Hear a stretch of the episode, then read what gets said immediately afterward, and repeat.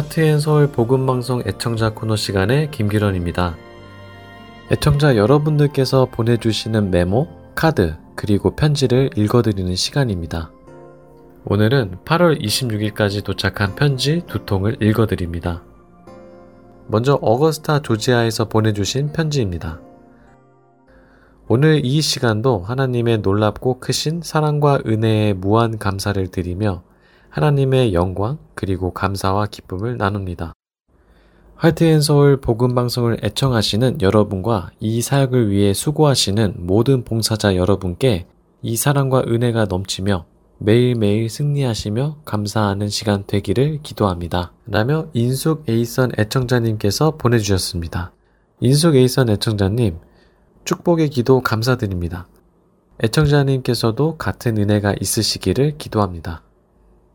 이번에는 뉴햄프셔에서 봉자 키비 애청자님께서 보내주신 편지입니다. 수고하시는 복음방송 여러분, 항상 하나님의 말씀을 들려주셔서 감사합니다. 여러 목회자님들 모두 건강들 하시고 축복합니다. 감사, 감사합니다. 라고 편지 주셨습니다. 네, 봉자 키비 애청자님께서도 하나님의 은혜가 넘치시기를 축복합니다. 오늘 애청자 코너는 여기까지입니다. 하나님의 보호하심 안에 거하시는 여러분 모두 되시기를 바라며 애청자 코너 마칩니다. 찬양 후에 주안의 하나 4부로 이어드리겠습니다. 안녕히 계세요. 주 안에 있는 나에게 딴 근심이 있으랴 십자가 밑에 나가 내 짐을 풀었네. 주님을 찬송하면서 할렐루야 할렐루야. 내 앞길 멀고 험해도 나 주님만 따라가리. 그 두려움이 변하여 내 기도 되었고 전날의 한숨 변하여 내 노래 되었네. 주님을 찬송하면서 할렐루야 할렐루야. 내 앞길 멀고 험해도 나 주님만 따라가리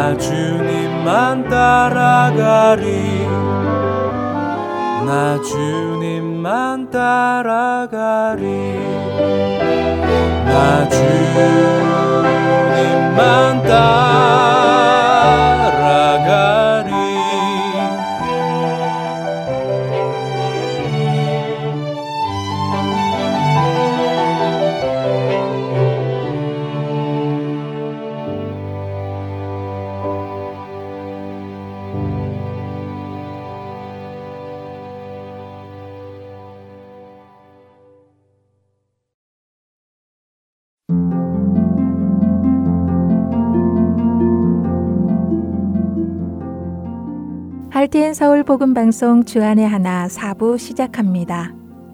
주안의 하나 4부는 함께 성경을 읽고 묵상하는 Let's Read the Bible과 청소년들을 위한 묵상 프로그램 Unlock 사사들의 인생을 드라마로 만나는 바이블 드라마 그리고 자녀에게 어떻게 성경적인 삶을 가르쳐 주는지 지혜를 얻을 수 있는 Daily Devotional 준비되어 있습니다. 먼저 Let's Read the Bible로 이어집니다.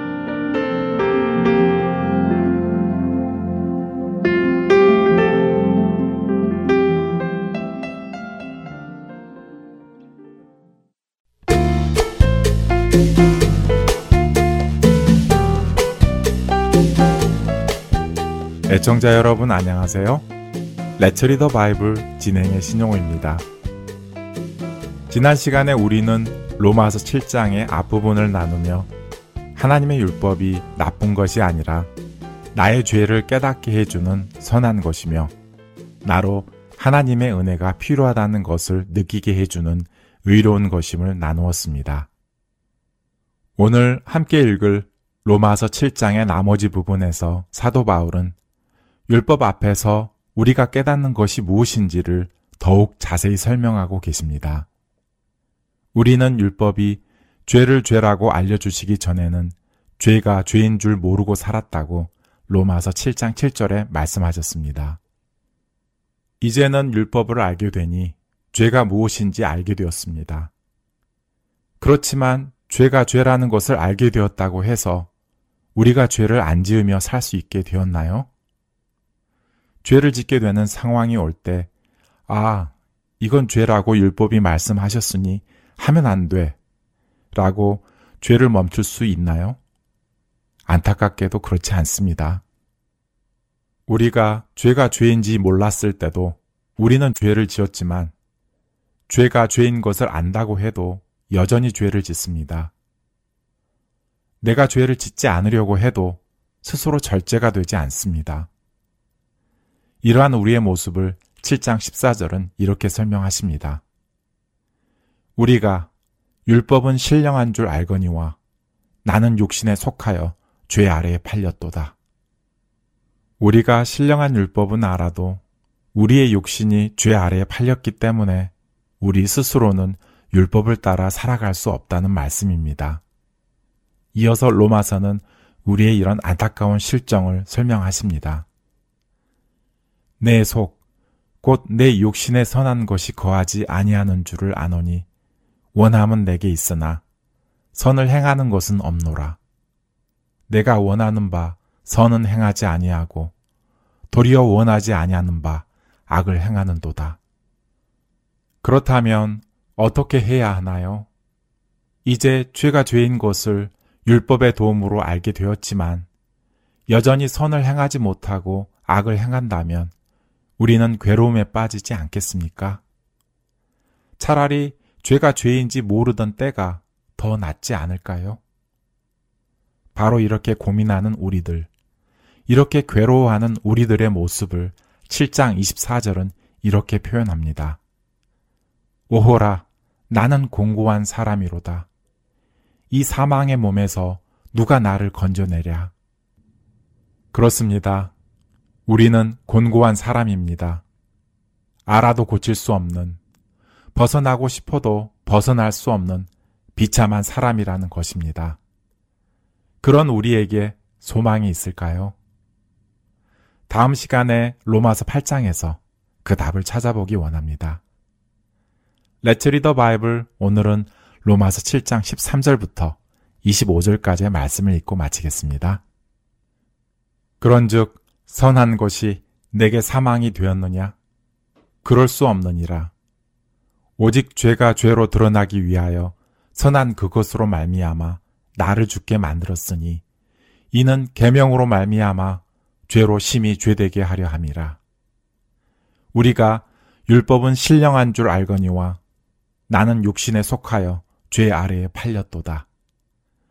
내가 행하는 것을 내가 알지 못하노니 곧 내가 원하는 것은 행하지 아니하고 도리어 미워하는 것을 행함이라. 만일 내가 원하지 아니하는 그것을 행하면 내가 이로써 율법이 선한 것을 시인하노니 이제는 그것을 행하는 자가 내가 아니요 내 속에 거하는 죄니라. 내 속, 곧 내 육신에 선한 것이 거하지 아니하는 줄을 아노니 원함은 내게 있으나 선을 행하는 것은 없노라. 내가 원하는 바 선은 행하지 아니하고 도리어 원하지 아니하는 바 악을 행하는도다. 만일 내가 원하지 아니하는 그것을 하면 이를 행하는 자는 내가 아니요 내 속에 거하는 죄니라. 그러므로 내가 한 법을 깨달았노니 곧 선을 행하기 원하는 나에게 악이 함께 있는 것이로다. 내 속사람으로는 하나님의 법을 즐거워하되 내 지체 속에서 한 다른 법이 내 마음의 법과 싸워 내 지체 속에 있는 죄의 법으로 나를 사로잡는 것을 보는도다. 오호라, 나는 곤고한 사람이로다. 이 사망의 몸에서 누가 나를 건져내랴. 우리 주 예수 그리스도로 말미암아 하나님께 감사하리로다. 그런즉 내 자신이 마음으로는 하나님의 법을, 육신으로는 죄의 법을 섬기노라. 레츠 리더 바이블 로마서 7장 13절부터 25절까지의 말씀을 읽었습니다. 안녕히 계세요.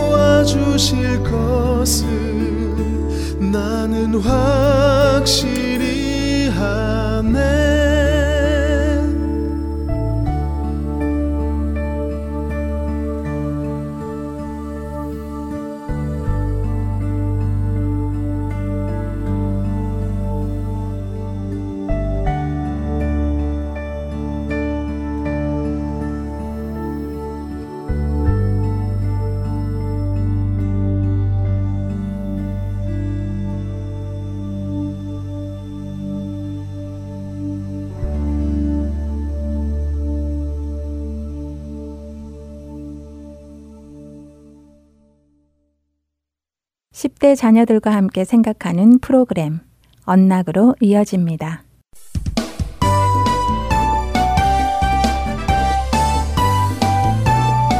애청자 여러분 안녕하세요. 언락 진행의 이세진입니다. 오늘 함께 나눌 언락 첫 에피소드는 His Plan, 하나님의 계획입니다.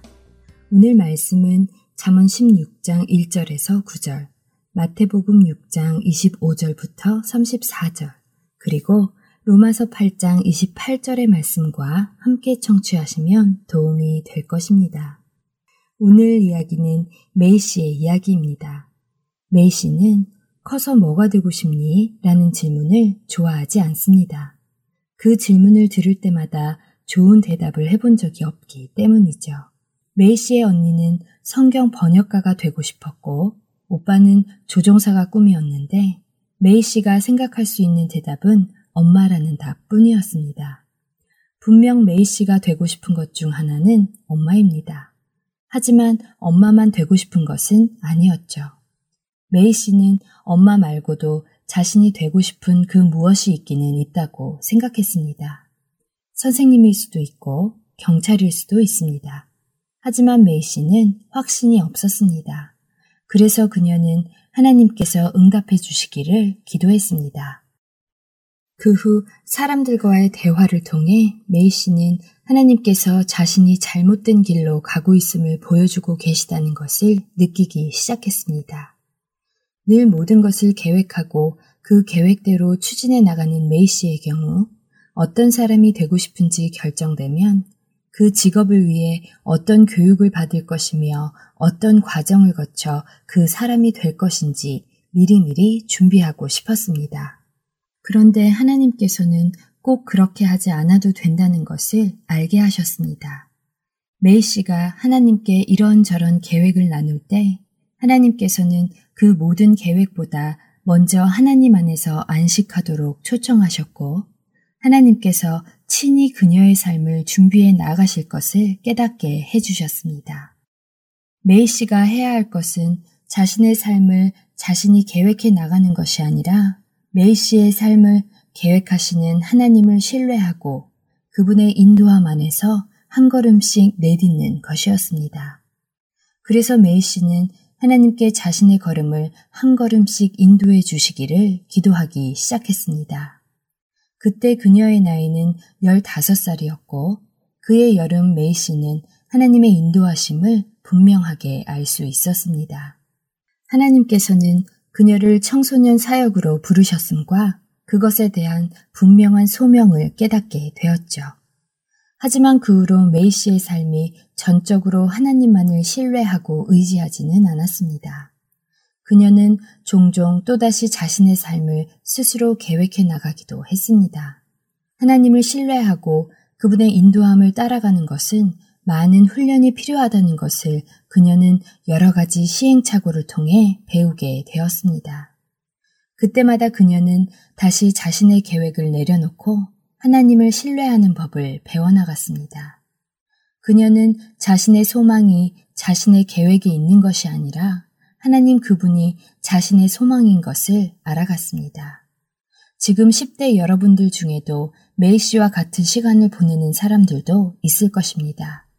앞으로 무엇을 어떻게 결정해야 하는지 질문하고 있을지도 모릅니다. 그런 여러분에게 도전합니다.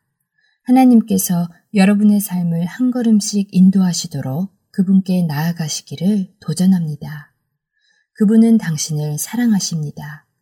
그렇기에 당신에게 가장 선하고 좋은 길을 보여주실 것입니다. 자녀들과 함께 미래의 계획을 어떻게 세워나가야 할지 나누어 보시고 하나님께 조언을 구하도록 성경의 말씀 속에서 우리 자녀들을 인도하시는 하나님을 경험하도록 권고해 주시기 바랍니다. 사람이 마음으로 자기의 길을 계획할지라도 그의 걸음을 인도하시는 이는 여호와시니라. 잠언 16장 9절의 말씀입니다. 찬양 후 두 번째 에피소드로 이어집니다.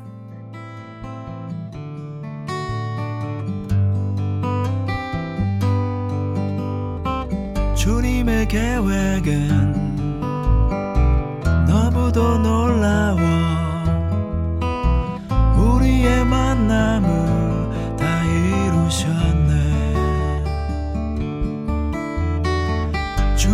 사랑은 크고도 놀라워 생각할수록 더 감사하네. 주님의 계획은 너무도 놀라워 우리의 만남을 다 이루셨네 주님의 사랑은 그고도 놀라워 생각할수록 더 감사하네. 내 영혼을 내 영혼을 만지시고 만지시고 나의 삶을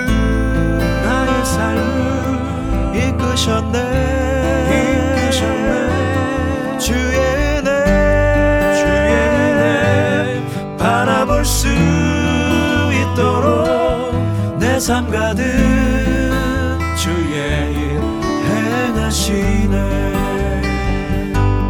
내 영혼을 내 영혼을 만지시고 만지시고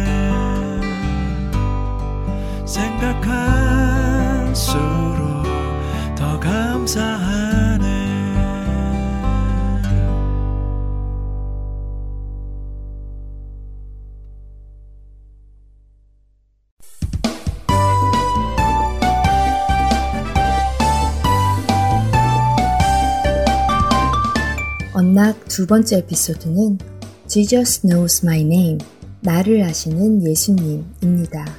오늘 말씀은 누가복음 15장 10절의 말씀과 요한복음 10장 1절에서 18절의 말씀과 함께 청취하시면 도움이 될 것입니다. 오늘 주인공 메이실리가 1인칭 시점에서 쓴 글입니다. 여러분은 여러분의 이름이 무슨 뜻을 가지고 있는지 아시나요? 최근에 나는 내 이름, 메이시의 의미가 무엇인지를 알게 되었습니다. 메이시는 히브리어로 하나님의 선물이라는 뜻을 가지고 있다고 해요. 그런데 내 남자 형제의 이름은 그리스어로 나의 이름과 같은 의미라는 것도 알게 되었죠. 결국 내 남자 형제와 나는 서로 다른 이름이지만 의미는 같은 이름을 가지고 있는 것입니다. 멋지죠? 내 이름을 아는 사람은 내 가족과 친구들만은 아닙니다. 나의 구주이신 예수님 역시 제 이름을 알고 계시죠. 요한복음 10장에서 예수님은 스스로를 자기 양의 이름을 부르는 선한 목자이심을 말씀하십니다. 우리 각자는 예수님이 비유하신 그 양들과 예수님이 양을 너무 사랑하셔서 그들을 위해 목숨을 버리셨다고 말씀하신 것은 바로 우리를 위해 목숨을 버리셨다는 의미였습니다. 예수님은 우리가 우리의 죄 때문에 받아야 할 형벌을 대신 받기 위해 십자가에 달려 죽임을 당하셨습니다. 하지만 사흘 후에 예수님은 죽은 자 가운데서 살아나셨습니다. 부활하신 예수님이 처음으로 만나주신 사람은 막달라 마리아였습니다. 그녀가 빈 무덤 곁에서 울고 있을 때 예수님은 그녀의 이름을 부르셨습니다. 그리고는 가서 다른 제자들에게 예수님이 부활하셨다는 이 기쁜 소식을 전하라고 말씀하셨죠. 하나님은 모든 사람이 하나님을 알고 영원한 사망에서 구원받기를 원하십니다. 그래서 예수님을 보내셨습니다. 예수님이 주님이심을 인정하고 하나님께서 그를 죽은 자 가운데서 살리신 것을 믿는 자는 누구든지 그들의 이름이 생명책에 기록될 것이라고 로마서 10장 9절에서 13절에 그리고 요한계시록 20장 11절에서 12절에 말씀하십니다. 예수님의 삶과 죽음과 부활로 인하여 믿는 자들은 자신이 용서받았으며 언젠가 부활하여 예수님과 영원히 살게 될 것임을 확신할 수 있습니다. 예수님을 믿는 순간 예수님의 귀한 피가 나의 모든 죄를 씻어주셨고 나를 사망에서 생명으로 옮겨주셨습니다.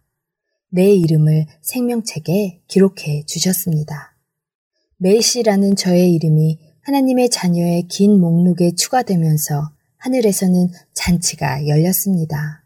무덤 곁에서 울던 여인에게 메리야 라고 부르셨던 그 예수님께서 언젠가 저에게도 사랑이 담긴 음성으로 메이시아 라고 부르실 것입니다. 자녀들과 함께 예수님이 우리 자녀들 한 명한 한 명을 친히 알고 계시다는 사실에 대해 나누어 보시기 바랍니다. 많은 경우 예수님이 우리 한 사람 한 사람을 정말 개인적으로 알고 계실까 하는 의문이 들 수도 있습니다. 그런 자녀들에게 확신을 주시기 바랍니다. 귀한 시간이 될 줄로 믿습니다. 이번 주 언락 마치겠습니다. 다음 시간에 뵙겠습니다.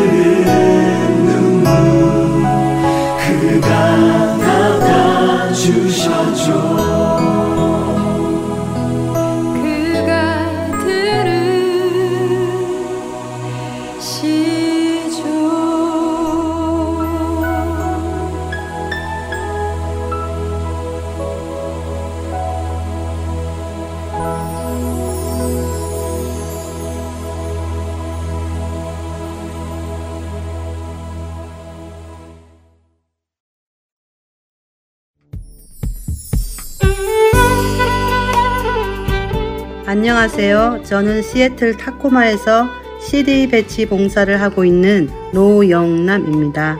현재 부안마켓과 팔도 식품에 CD를 놓고 있습니다. 이 CD로 많은 이들이 생명을 얻기를 소망합니다. 감사합니다. 안녕하세요.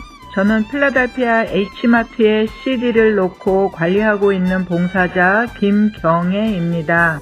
복음으로 많은 이들이 구원받기를 소원합니다. 안녕하세요. 저는 버지니아 세너빌 지역에 있는 롯데마트와 H마트에 CD를 놓고 관리하고 있는 봉사자 백경입니다.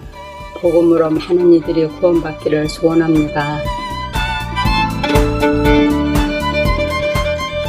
예수 그리스도의 구원의 복음은 복음을 전달받은 사람들을 통해 끊임없이 전해져 갑니다. 여러분도 복음의 전달자가 되실 수 있습니다. 복음 전파 사역에 동참하실 분들은 전화번호 602-866-8999로 연락 주시기 바랍니다.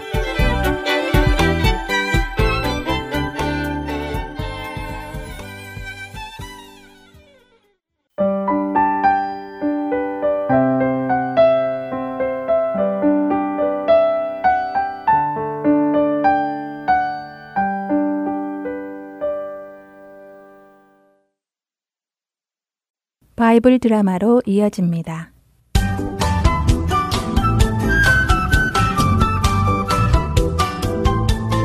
애청자 여러분 안녕하세요. 바이블 드라마 서사기 편 진행의 박용규입니다. 미디안 연합군을 무찌른 후 자신이나 자신의 아들들이 이스라엘의 왕이 되지 않겠다고 말했던 기드온. 그러나 그는 처백에서 난 아들의 이름을 아비멜렉, 내 아버지는 왕이다 라는 의미의 이름을 주었습니다. 기드온은 왕이 되지 않겠다고 했지만 사는 것은 왕처럼 살았습니다. 기드온은 첩 외에도 여러 아내들을 통해 70명이나 되는 아들을 낳았죠. 기드온의 아내들은 모두 이스라엘 사람들이었습니다. 그러나 아비멜렉의 어머니는 세겜에 사는 이방 여인이었죠. 그렇기에 기드온의 아들 아비멜렉은 반은 이스라엘 사람이며 반은 세겜 사람이었습니다. 그 아비멜렉이 자신의 아버지 기드온이 죽고 나자 왕이 되려고 음모를 꾸미기 시작했습니다. 음, 이제 아버지가 죽었으니 내 형제들이 아버지 뒤를 이어 이스라엘을 다스리겠군. 그렇게 되면 반쪽짜리 형제인 나는 별로 힘을 얻을 수 없겠군. 음, 그나마 아버지가 살아계셨을 때는 나를 제일로 사랑해 주셔서 이름도 아비멜렉이라고 지어주셨는데, 아, 아무래도 형제들이 나를 미워할 것은 뻔하구나. 그렇다면 그들이 날 공격하기 전에 내가 먼저 손을 써야겠군. 자신의 형제들을 제치고 왕이 되려고 한 아비멜렉은 자기 어머니의 고향인 세겜에 내려가서는 외갓집 친척들을 만납니다. 어, 나의 사랑하는 외가 친척들. 그동안 잘 지내셨습니까? 아이고, 이게 누구야? 우리 집안의 귀한 아들, 아비멜렉 아닌가? 그래, 어떻게 지냈어? 아, 자네 아버지가 돌아가신 소식은 우리도 들었네. 많이 슬프지? 자네 어머니는 어떻게 지내시나? 네, 외삼촌. 어머니는 아버지가 돌아가시고 나서 많이 힘을 잃으셨지요. 아무래도 어머니는 이스라엘 사람이 아니니 그곳 사람들이 고운 눈길을 주지 않지요. 하긴 그렇겠군. 아니 그래. 그런데 어쩐 일로 이 세계매까지 왔나? 사실 그래서 왔습니다. 여러분들도 아시다시피 저도 사실은 반만 이스라엘 사람이 아닙니까? 그런데 제 아버지는 이스라엘 아내들로부터 70명이나 되는 아들들을 얻으셨습니다. 그러니 이제 아버지가 돌아가셔서 아버지의 뒤를 이어 아버지의 아들 중 한 명이 우리들을 다스릴 텐데 과연 아버지의 이스라엘 아들이 우리 세겜 사람들을 좋게 대우해 주겠습니까? 음, 그건 그렇지. 아무래도 기드온님이 살아계실 때는 자네 어머니를 사랑하셔서 우리 세겜 사람들에게도 은혜를 베푸셨지만 기드온님의 이스라엘 아들들이야 우리에게 무슨 좋은 감정이 있겠나. 음, 그래서 드리는 말씀인데 우리 외가 식구들과 이곳 세겜 형제들이 저를 좀 도와주셔서 왕이 되게 해주신다면 우리가 이스라엘 사람들의 눈치 보지 않고 오히려 이스라엘 사람들까지 다스리며 살 수 있지 않겠습니까? 오, 그거 좋은 생각이구만. 이스라엘 사람들 눈치 보지 않고 살 수 있다면 좋지 좋아. 그래, 어떻게 도와주면 되겠나? 일단 어, 여기 세겜 사람들의 마음을 저에게 좀 모아주십시오. 그리고 저와 함께 행동할 건장한 사내들을 좀 구해주시면 나머지는 제가 알아서 하겠습니다. 세겜에 사는 아비멜렉의 친척들은 아비멜렉의 묘안을 좋게 생각하며 세겜 사람들에게 아비멜렉을 왕으로 만들어 주자고 설득하기 시작했습니다. 자, 자, 조용히 하시고 제 말을 좀 들어보십시오. 그동안 이스라엘의 기드온님이 우리 세겜 사람들을 특별히 사랑하셔서 우리 세겜의 딸을 아내로까지 맞지 않았습니까? 그런데 이제 그 기드온님이 돌아가셨으니 우리 세겜을 그 아들들이 다스려야 할 텐데 70명이나 되는 아들들을 섬기려면 많이 힘들지 않겠습니까? 70명? 아이고 그 많은 왕들을 다 어떻게 섬긴답니까? 세금만 해도 엄청나겠습니다 그려. 그래서 이렇게 여러분들을 모이시라고 한건 아니겠습니까? 다행히도 우리 바알신께서 우리에게 귀한 분을 보내주셨습니다. 바로 아비멜렉이지요. 이 아비멜렉으로 말할 것 같으면 기드원님이 우리 세겜의 딸 바로 제 여동생을 아내로 맞아 낳은 아들이 아니겠습니까? 그러니 우리 아비멜렉은 우리와 한 핏줄이니 우리를 홀대하지 않고 오히려 잘 대해줄 것입니다. 자, 그러니 우리가 힘을 모아 우리 아비멜렉이 기드원님의 다른 아들들을 제치고 왕이 될 수 있도록 도와줍시다. 어떠십니까? 와, 좋소, 좋소. 세겜의 사람들은 아비멜렉을 왕으로 만들어 주기 위해 바알의 신전에서 은 70개를 꺼내왔습니다. 그리고는 그 은을 아비멜렉에게 주었지요. 바알 신전에서 받은 은으로 아비멜렉은 힘은 좋지만 마음이 좋지 않은 사람들을 삽니다. 자, 내가 돈을 두둑이 드릴 테니 나와 함께 큰 일을 좀 합시다. 뭐 돈만 준다면야 못할 것이 뭐가 있겠습니까? 뭐든 시키는 대로 다 해드리리라. 이렇게 하여 아비멜렉은 힘세고 난폭한 세겜의 건달들을 데리고 자신의 아버지의 아들들이 있는 오브라로 향해 갑니다. 나쁜 마음을 먹고 오브라로 가는 아비멜렉. 이제 오브라에서는 무슨 일이 일어날까요? 바이블 드라마 사사기 편 다음 시간에 뵙겠습니다. 안녕히 계세요.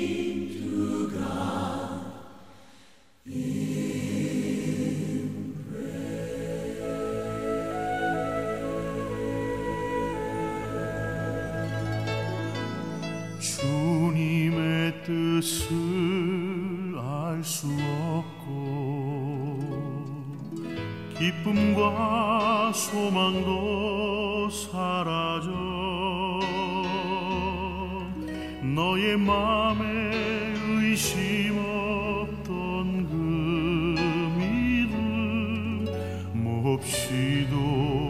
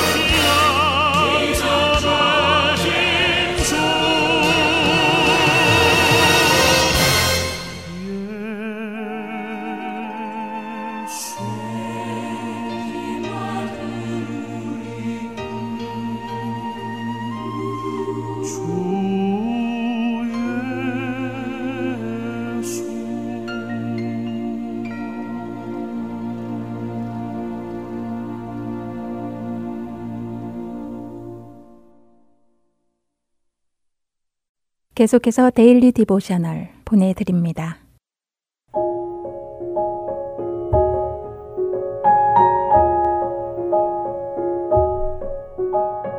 애청자 여러분 안녕하세요. Daily Devotional 진행의 최소영입니다. 우리 자녀들은 자신의 연약하고 부족한 모습들을 인정하며 하나님 앞에 나아가고 있나요? 우리의 연약함에도 불구하고 우리 안에서 착한 일을 시작하신 하나님께서 예수님의 날까지 이루실 줄을 확신하고 있는지요? 오늘은 이것에 대해 나누어 보고 함께 말씀을 묵상하는 시간 되시길 바랍니다. 오늘 데일리 디보셔널의 제목은 Sour Note, 불안정한 음입니다. 마리아는 보면대 위에 악보를 놓고 바이올린을 꺼내 연습을 하기 시작합니다. 집중하여 열심히 연습을 하고 있지만 아직 맞지 않고 불안정한 소리를 내고 있었지요. 옆에서 듣고 있던 카를로스는 날카롭고 불안정한 소리를 더 이상 듣기 힘들다며 방에서 나가고 말았습니다. 마리아는 카를로스 말대로 소리가 너무 안 좋다고 한숨을 쉬며 말하였지요. 이런 소리를 선생님은 불안정한 음이라고 부르셨다고 하며 이번 곡이 너무 어렵다고 마리아는 속상해합니다. 그러자 엄마는 다시 해보라고 하시며 포기하지 말고 계속 연습하라고 권면하셨지요. 엄마의 말씀에 마리아는 한숨을 쉬며 다시 활을 들고 연습을 시작했습니다. 30분 정도 연습을 하고 나자 완전하지는 않지만 그래도 처음보다는 소리가 많이 나아졌지요. 저녁 시간이 되어 모두 한자리에 모이자 아빠는 오늘 하루를 어떻게 보냈느냐고 가족들에게 물으십니다. 마리아는 바이올린 선생님이 주신 새로운 곡을 연습했는데 아직 더 많이 연습해야 한다고 대답하였지요. 카를로스는 친구들과 파크에서 공놀이를 했는데 함께 노는 중 좌안이 화가 나서 집에 가버렸다고 대답합니다. 그래도 예전에 비하면 좌안이 화도 덜 내고 많이 좋아진 것이라고 하였지요. 엄마는 안타깝긴 하지만 그래도 좌안이 좋아지고 있다니 다행이라고 말씀하십니다. 그러자 마리아는 좌안도 크리스찬이지 않느냐고 하며 크리스찬이면서 그런 식으로 화를 내는 것은 옳지 않다고 말하였지요. 마리아의 말에 아빠는 좌안을 위해 기도하자고 하시며 좌안이 전보다 나아지는 모습이 참 감사하다고 하십니다. 아빠는 우리 모두 죄를 짓기에 하나님의 용서와 도움이 필요한 존재라는 것을 기억한다면 다른 사람들의 약함을 더 이해하고 참아줄 수 있을 것이라고 말씀하셨지요. 엄마도 아빠의 말씀이 맞다고 하시며 마리아에게 오늘 바이올린 연습했던 것을 생각해 보라고 하십니다. 처음 연습할 때 불안정한 음을 내지 않았느냐고 하시며 이와 마찬가지로 우리의 삶에서도 불안정한 음을 만드는 경우가 있다고 엄마는 말씀하셨지요. 우리의 습관이나 태도 등이 하나님의 자녀로서 합당하지 않은 모습일 때도 있다는 것입니다. 하지만 우리의 잘못을 예수님께 고백한다면 예수님은 우리를 용서해 주시고 우리가 아름다운 음을 내도록 도와주신다는 것이지요. 아빠는 우리가 예수님을 믿고 의지할 때 예수님은 성령을 통해 우리를 변화시키신다고 말씀하십니다. 성령님은 우리 안에서 일하시며 우리를 통해 다른 사람들이 하나님의 사랑과 구원의 아름다운 소리를 듣게 하신다는 것이지요. 이것은 시간이 걸리는 일이지만 하나님께서는 우리 안에서 예수님의 날까지 이루어 가실 것을 약속하셨다는 것입니다. 하나님께서는 우리를 포기하지 않으신다고 아빠는 말씀하셨지요. 마리아는 자신의 삶을 통해 다른 사람들이 하나님의 아름다운 구원의 노래를 듣게 되길 원한다고 하며 오늘 이야기는 마칩니다. 요즘 자신의 삶에서 불안정한 음을 내고 있지는 않는지 자녀들과 이야기해 보시기 바랍니다. 우리의 연약함에도 불구하고 하나님은 여전히 성령을 통해 우리 안에서 일하고 계십니다. 하나님께서는 우리가 죄에서 돌이키고 다른 사람들에게 하나님의 사랑을 보여주도록 말씀을 통해 가르쳐 주십니다.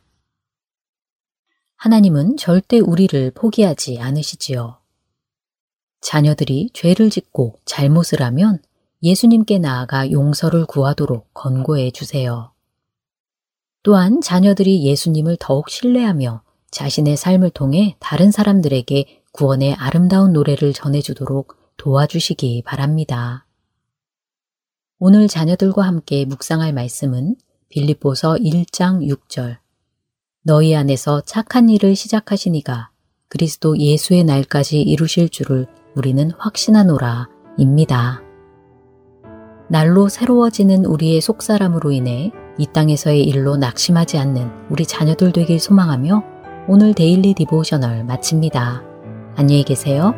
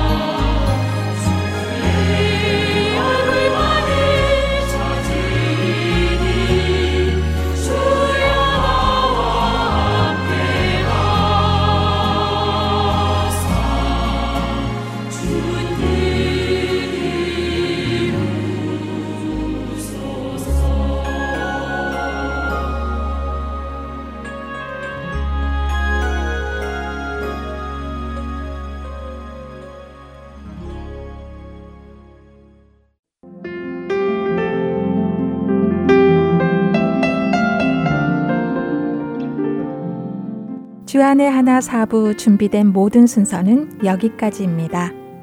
청취해주신 여러분들께 감사드립니다. 다음 주에 다시 찾아뵙겠습니다. 안녕히 계세요.